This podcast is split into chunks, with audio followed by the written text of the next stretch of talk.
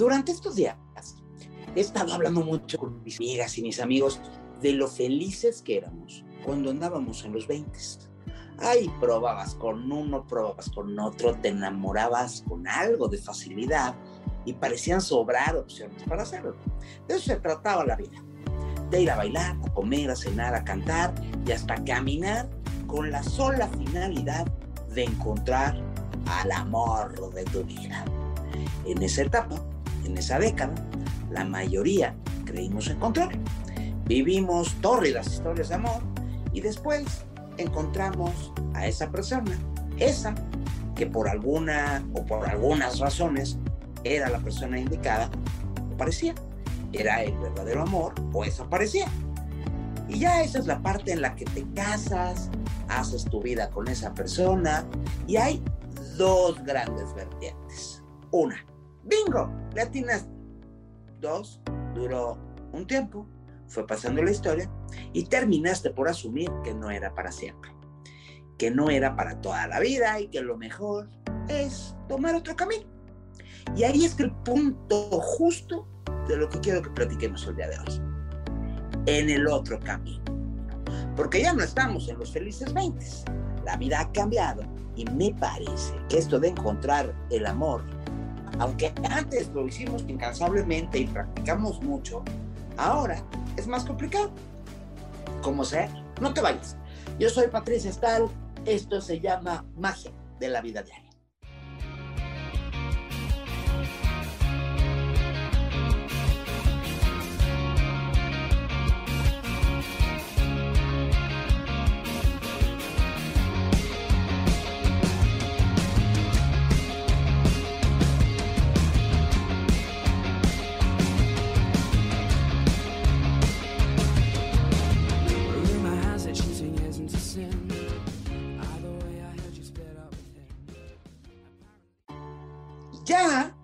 En la adultez, el tema es encontrar una pareja, pero ya no es tan divertido como lo fue durante la juventud.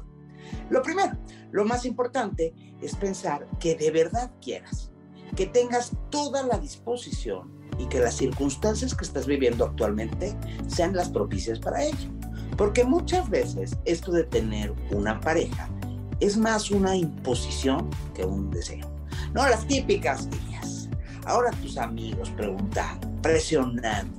¿Por qué? Pues porque quieren verte feliz y en compañía. Entonces, lo primero, piensa.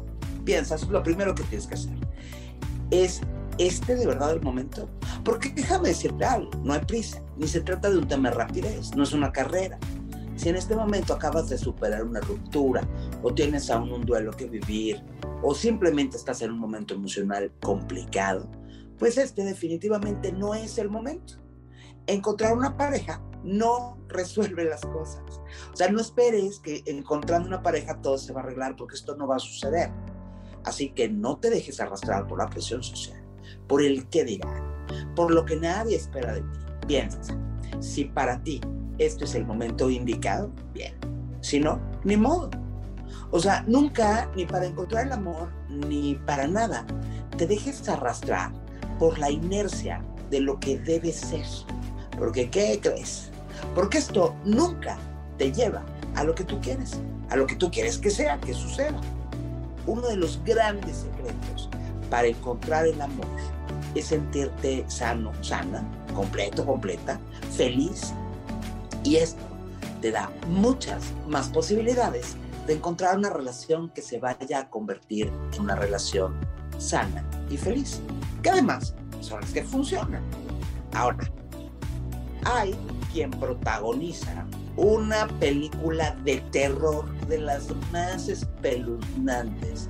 Onda el exorcista, frente a la idea de que ahora en la adultez es muy difícil, complicadísimo encontrar el amor.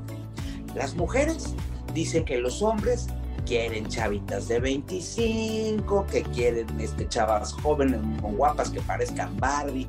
Los hombres dicen que todas las mujeres andan buscando un millonario que las mantenga y les ponga casa y les dé un coche. No es cierto. No es cierto. Algo que sí es importante es tomar esto con calma. Dicen en mi pueblo que para encontrar. Hay que dejar de buscar. Hoy en día, a la edad que tenemos, 30, 40, 50, 60 o más, cuentas con muchos atractivos. Posiblemente, probablemente, no en todos los casos, hay casos que sí, no tengas un cuerpo ideal de revista, vientre plano, piel firme, músculos, pero tienes experiencia, tienes historia, tienes una personalidad bien definida, sabes bien lo que quieres. Tal vez no tengas un coche deportivo de última generación, ni un penthouse de súper lujo, pero tienes una idea firme y clara de quién eres. Y las experiencias amorosas anteriores que te permiten saber qué estás buscando, saber qué quieres. En realidad no hay edad mejor que otra para conocer o iniciar una relación. Si realmente estamos abiertos a encontrar pareja, lo que podemos mantener es una actitud positiva. La actitud es absolutamente todo. Una actitud positiva y abierta a lo que se nos vaya presentando.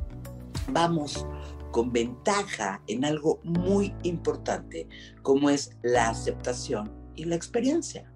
Nos conocemos mejor a nosotros mismos que cuando teníamos 20. Nos aceptamos más. También conocemos perfectamente nuestras fortalezas y nuestras debilidades y las experiencias amorosas que hemos tenido nos sirven para saber que sí queremos y que no. Esto, esto va a ayudar.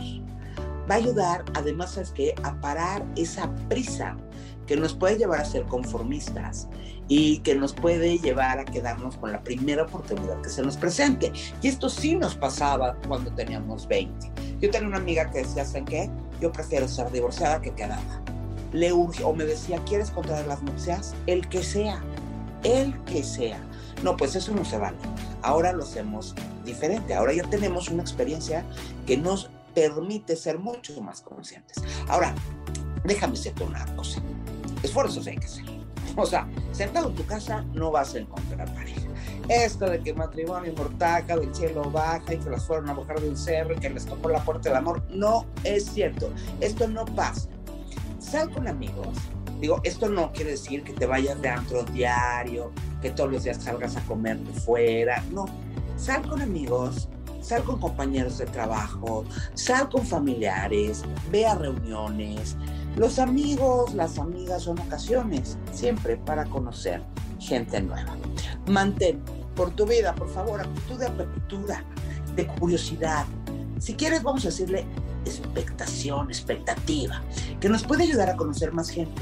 Y esto nos va a llevar a encontrar a esa persona que nos guste o que nos pueda interesar o que nos pare o que nos dé ganas. O sea, hay que hacer actividades sociales hay que relacionarse. También es un buen momento este para, y esto lo digo siempre, me encanta, para aprender a hacer cosas que nos interesen. Así estamos aumentando las posibilidades de que si conocemos a alguien, pues ese alguien con la que compartimos alguna afición y que le interesan cosas parecidas a nosotros y entonces esto puede ser algo muy bueno en caso de que se forme una pareja y eso está increíble, ¿no? Eh, la verdad es que hay que animarse, hay que atreverse a estas actividades nuevas, a actividades pues que vas a hacer tú solo con desconocidos, que no es en tu grupo de siempre. Y hay quienes esto lo ven, me dicen muchísimo que es triste, que está loco, que es descabellado. Pero, estas actividades con gente que no conoces puede ser una gran idea.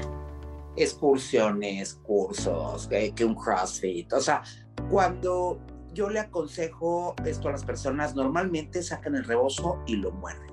Les da pena. Pero déjame decirte algo, es muy interesante y es muy enriquecedor. Tanto hacer actividades diferentes como a través de estas actividades conocer pues, gente nueva, gente con la que compartes esta afición. Y a veces aficiones que jamás pensaríamos que nos pudieran llegar a gustar, nos encantan.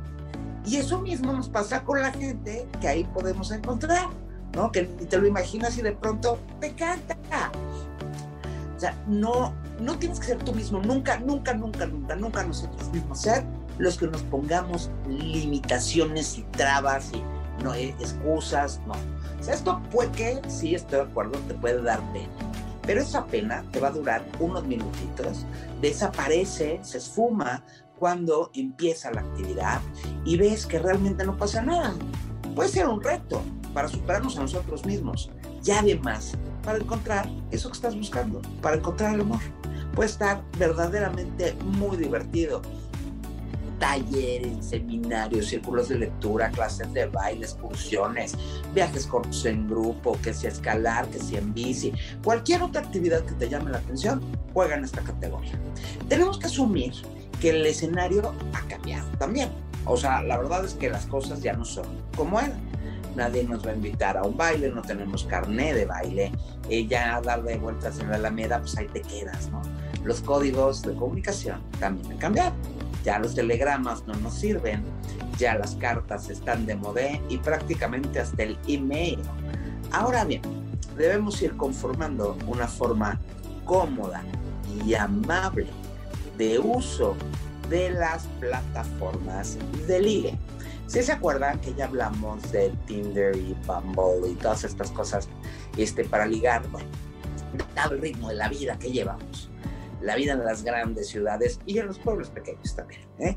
Las aplicaciones de este tipo pueden acercar a personas que jamás podrían encontrarse de ninguna otra manera. Esto 100% tiene que ver con la época en la que vivimos y es una manera más de conocer gente que cumpla nuestros filtros, eh, que, con la que compartamos cosas o que tenga afinidades.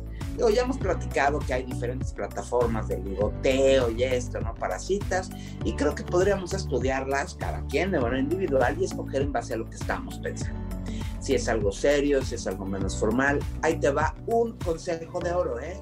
Generalmente, la gente que paga la suscripción a estas apps es porque está buscando una relación seria. Entonces, pues si se puede, yo creo que esto sería lo ideal.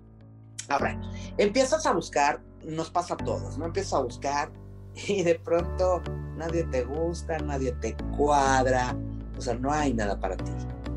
Huyamos del amor romántico y de ideales estrictos, de cómo debe ser esa nuestra pareja. Porque somos personajes, somos personas con virtudes y con defectos. No somos Meg Ryan, no somos Jennifer Aniston, no somos eh, Eugenio Derbez, no somos personajes de comedia romántica, somos seres de carne y hueso. Es conveniente tener claro que una cosa es lo que queremos, ¿no? Que es para nosotros el amor, tenemos interiorizada una idea muy rígida de cómo deben ser las cosas y esto muchas veces es negativo casi siempre, ¿no? Piensen, pero piensa en ti de manera realista, en lo que quieres tú, no en lo que te han contado en las películas, no en lo que tu abuelita quería para ti, en lo que estás buscando tú y que no te influya de ninguna manera lo que opinen o quieran los demás. ¿Cómo? Ay, pues bien fácil, haz una lista yo te lo he dicho muchas veces y no me canso de repetir que yo amo las listas. Y esto es porque nos da una muy clara idea de lo que queremos, de lo que necesitamos y de lo que estamos buscando. Nos dan claridad. Ahora, lo que sé que sea realista ¿eh? es lista, no cartas a manos. Si nosotros no somos perfectos, ¿por qué queremos encontrar a alguien perfecto? Porque exigimos que el otro sea perfecto.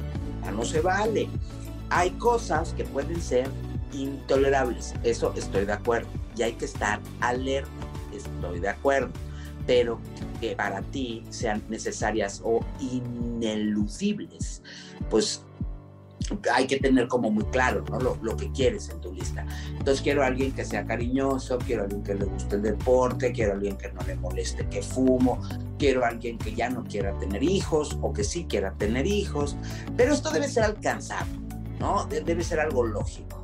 Si no, pues hay que replantearte lo primerito que te dije.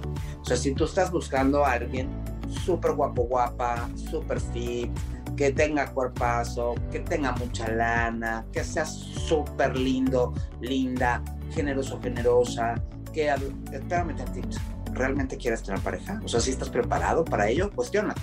Porque eso solo existe en las películas, esto no es parte de la vida real y de la vida diaria de todos nosotros. A estas alturas del partido, más que exigentes, eh, o, eh, no, o sea, no debemos ser exigentes, sino que debemos ser realistas. Debemos tener claro qué es lo que queremos y qué es lo que no queremos. Eso sí es muy importante. Eso es bueno. Eh, y, por lo mismo, para saber exactamente con qué persona estás tratando y si tiene estos puntos que tú quieres o tiene estos puntos que tú no quieres, ¿sabes que es muy importante? Tener paciencia.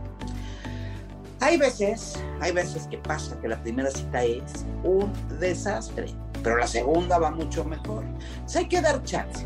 La paciencia es algo que se ejercita y la falta de paciencia tiene que ver con la sociedad de la inmediatez en la que estamos viviendo hoy en día.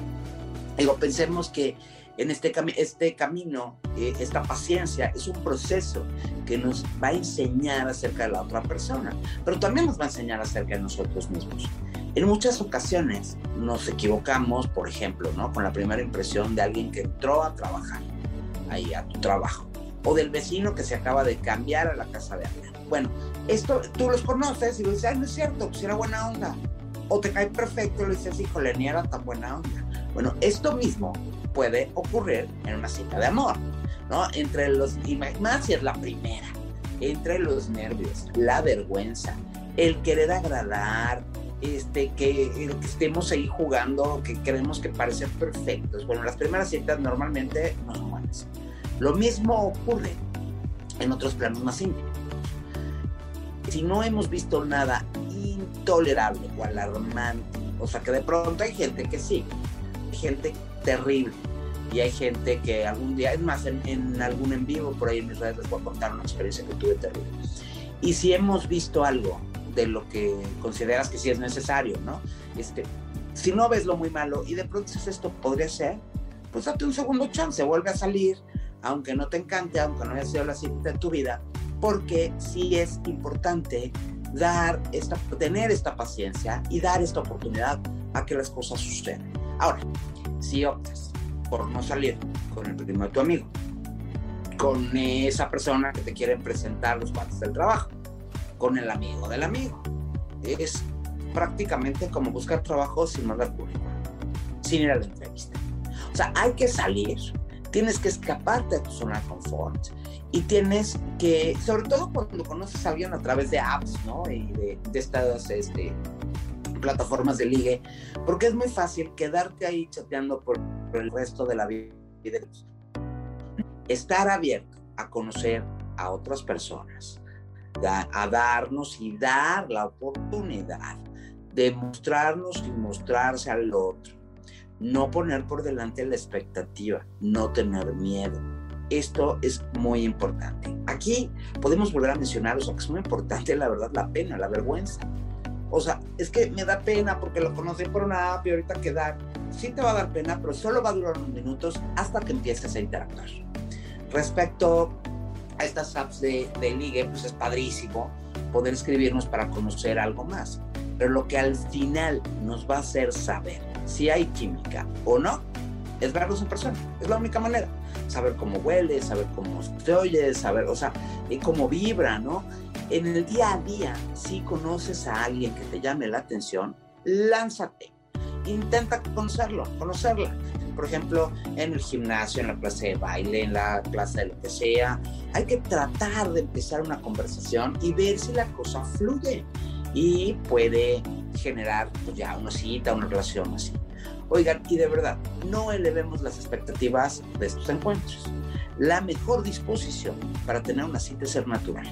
Hacer algo que nos guste, o sea, no, La verdad es que luego cuando te sofisticas mucho hay muchos momentos incómodos y entonces que no sea muy sofisticado. Un café, una caminadita por el parque, una exposición de pintura, un museo, una copa en un lugar tranquilito, pero sabes que te recomiendo que sea en un horario que sea versátil, que lo puedas alargar a la comida o a la cena si es necesario. Vaya, si quieres hacerlo. En estos encuentros, luego nos pasa también que nos sentimos inseguros, pero también por otro lado somos bastante exigentes. O sea, esto último no deja de ser una forma de autodefensa. O sea, reflexiónalo, piénsalo tantito. Cuanta mayor sea la expectativa o las exigencias, pues más difícil es que alguien te guste. o, incluso que alguien te pueda hacer daño. Entonces, no quiere decir que esto ocurra siempre, pero cuando hemos tenido malas experiencias en relaciones pasadas, esto puede pasar. Que te vuelves súper exigente con eso prácticamente te estás protegiendo. Las expectativas pueden generarnos malas jugadas si son muy altas. O sea, si vas a salir, se trata de ir en positivo, dispuesto a saber lo que nos gusta de la otra persona, con ganas de pasar un buen rato, con ganas de que sí sea, o sea, esta es la idea. No, por favor, buscar pareja también, la para mucha gente puede ser frustrante, pero tenemos que trabajar esta inteligencia emocional. O sea, que una cita salga mal o que algo nos resulte una pesadilla, ¿no? Lo conocí en Tinder, me estuvo friegue y friegue y hable y hable, y, o sea, invasivo, mal, ok, bueno, ya pasó. No tiene por qué significar nada sobre ti misma, sobre ti mismo. No tiene por qué volver a pasar. Y esto más bien eh, que te sirva como una experiencia, ¿no? Ser conscientes del terreno en el que nos movemos, cuidarnos y querernos mucho es importante. Ir poco a poco. Disfrutar el proceso de conocer a alguien y lo está sufriendo ya no, no vale la pena. Disfruta el proceso sin prisa. Ir viendo poco a poquito que vamos sintiendo. Ay. Y ser honestos. Ser honestos con nosotros mismos y con la otra persona también. El periodo de la seducción de introducción, ¿no? Por llamarlo de algún modo, es un camino bonito. Es un camino que puede ser muy estimulante y muy emocionante. Es esta parte en la que sientes mariposas en la panza y vuelas y flotas. Esto a veces se nos olvida y empezamos la casa por el techo. O sea, no se vale quererte casar o querer hablar de cosas muy serias antes de haber empezado por la introducción y este romance, ¿no? Está increíble vivirlo. Escúchate a ti mismo en todo momento y, y sí es muy importante que escuches con qué te sientes cómodo y con qué no. O sea, eso sí es importantísimo, aunque no sea malo. Si a ti no te sientes cómodo, no te es cómodo y punto. Es muy importante no generalizar. Si una cita no funciona, no significa que no vaya a funcionar ninguna cita, ni que tú no seas lo máximo, ni que no le vayamos a gustar a nadie. Algo que considero importantísimo es quererte a ti mismo, porque así vas a querer de una manera mucho más sana. A veces nos olvidamos de nuestro papel, del nuestro, de ser nosotros la persona adecuada. Analizar solo si la otra persona es la ideal puede hacernos inconformistas, poco tolerantes, muy exigentes. Y sabes que te estás autoprotegiendo. Entonces relájate. Se trata de pasarla bien. Se trata de hacerlo divertido. Se trata de que sea un proceso tan padre, tan bonito como el que vivimos allá cuando tuvimos 20. Así que manos a la obra. No hay un pretexto válido. Si tú quieres, si ya lo pensaste, si ya decidiste que quieres vivir en pareja, pues a buscar se ha dicho pero eso sí, por favor, busca a alguien con quien pueda ser muy feliz. El tiempo que dure, pero muy feliz. Porque sí, porque el único objetivo de la vida es ese, es ser feliz. Yo soy Patricia Stahl, en los controles me acompaña Samuel Peña. Esto se llama Magia de la Vida Diaria y mientras nos volvemos a escuchar, te deseo que tengas una extraordinaria semana y por favor, cuídate mucho, pero mucho.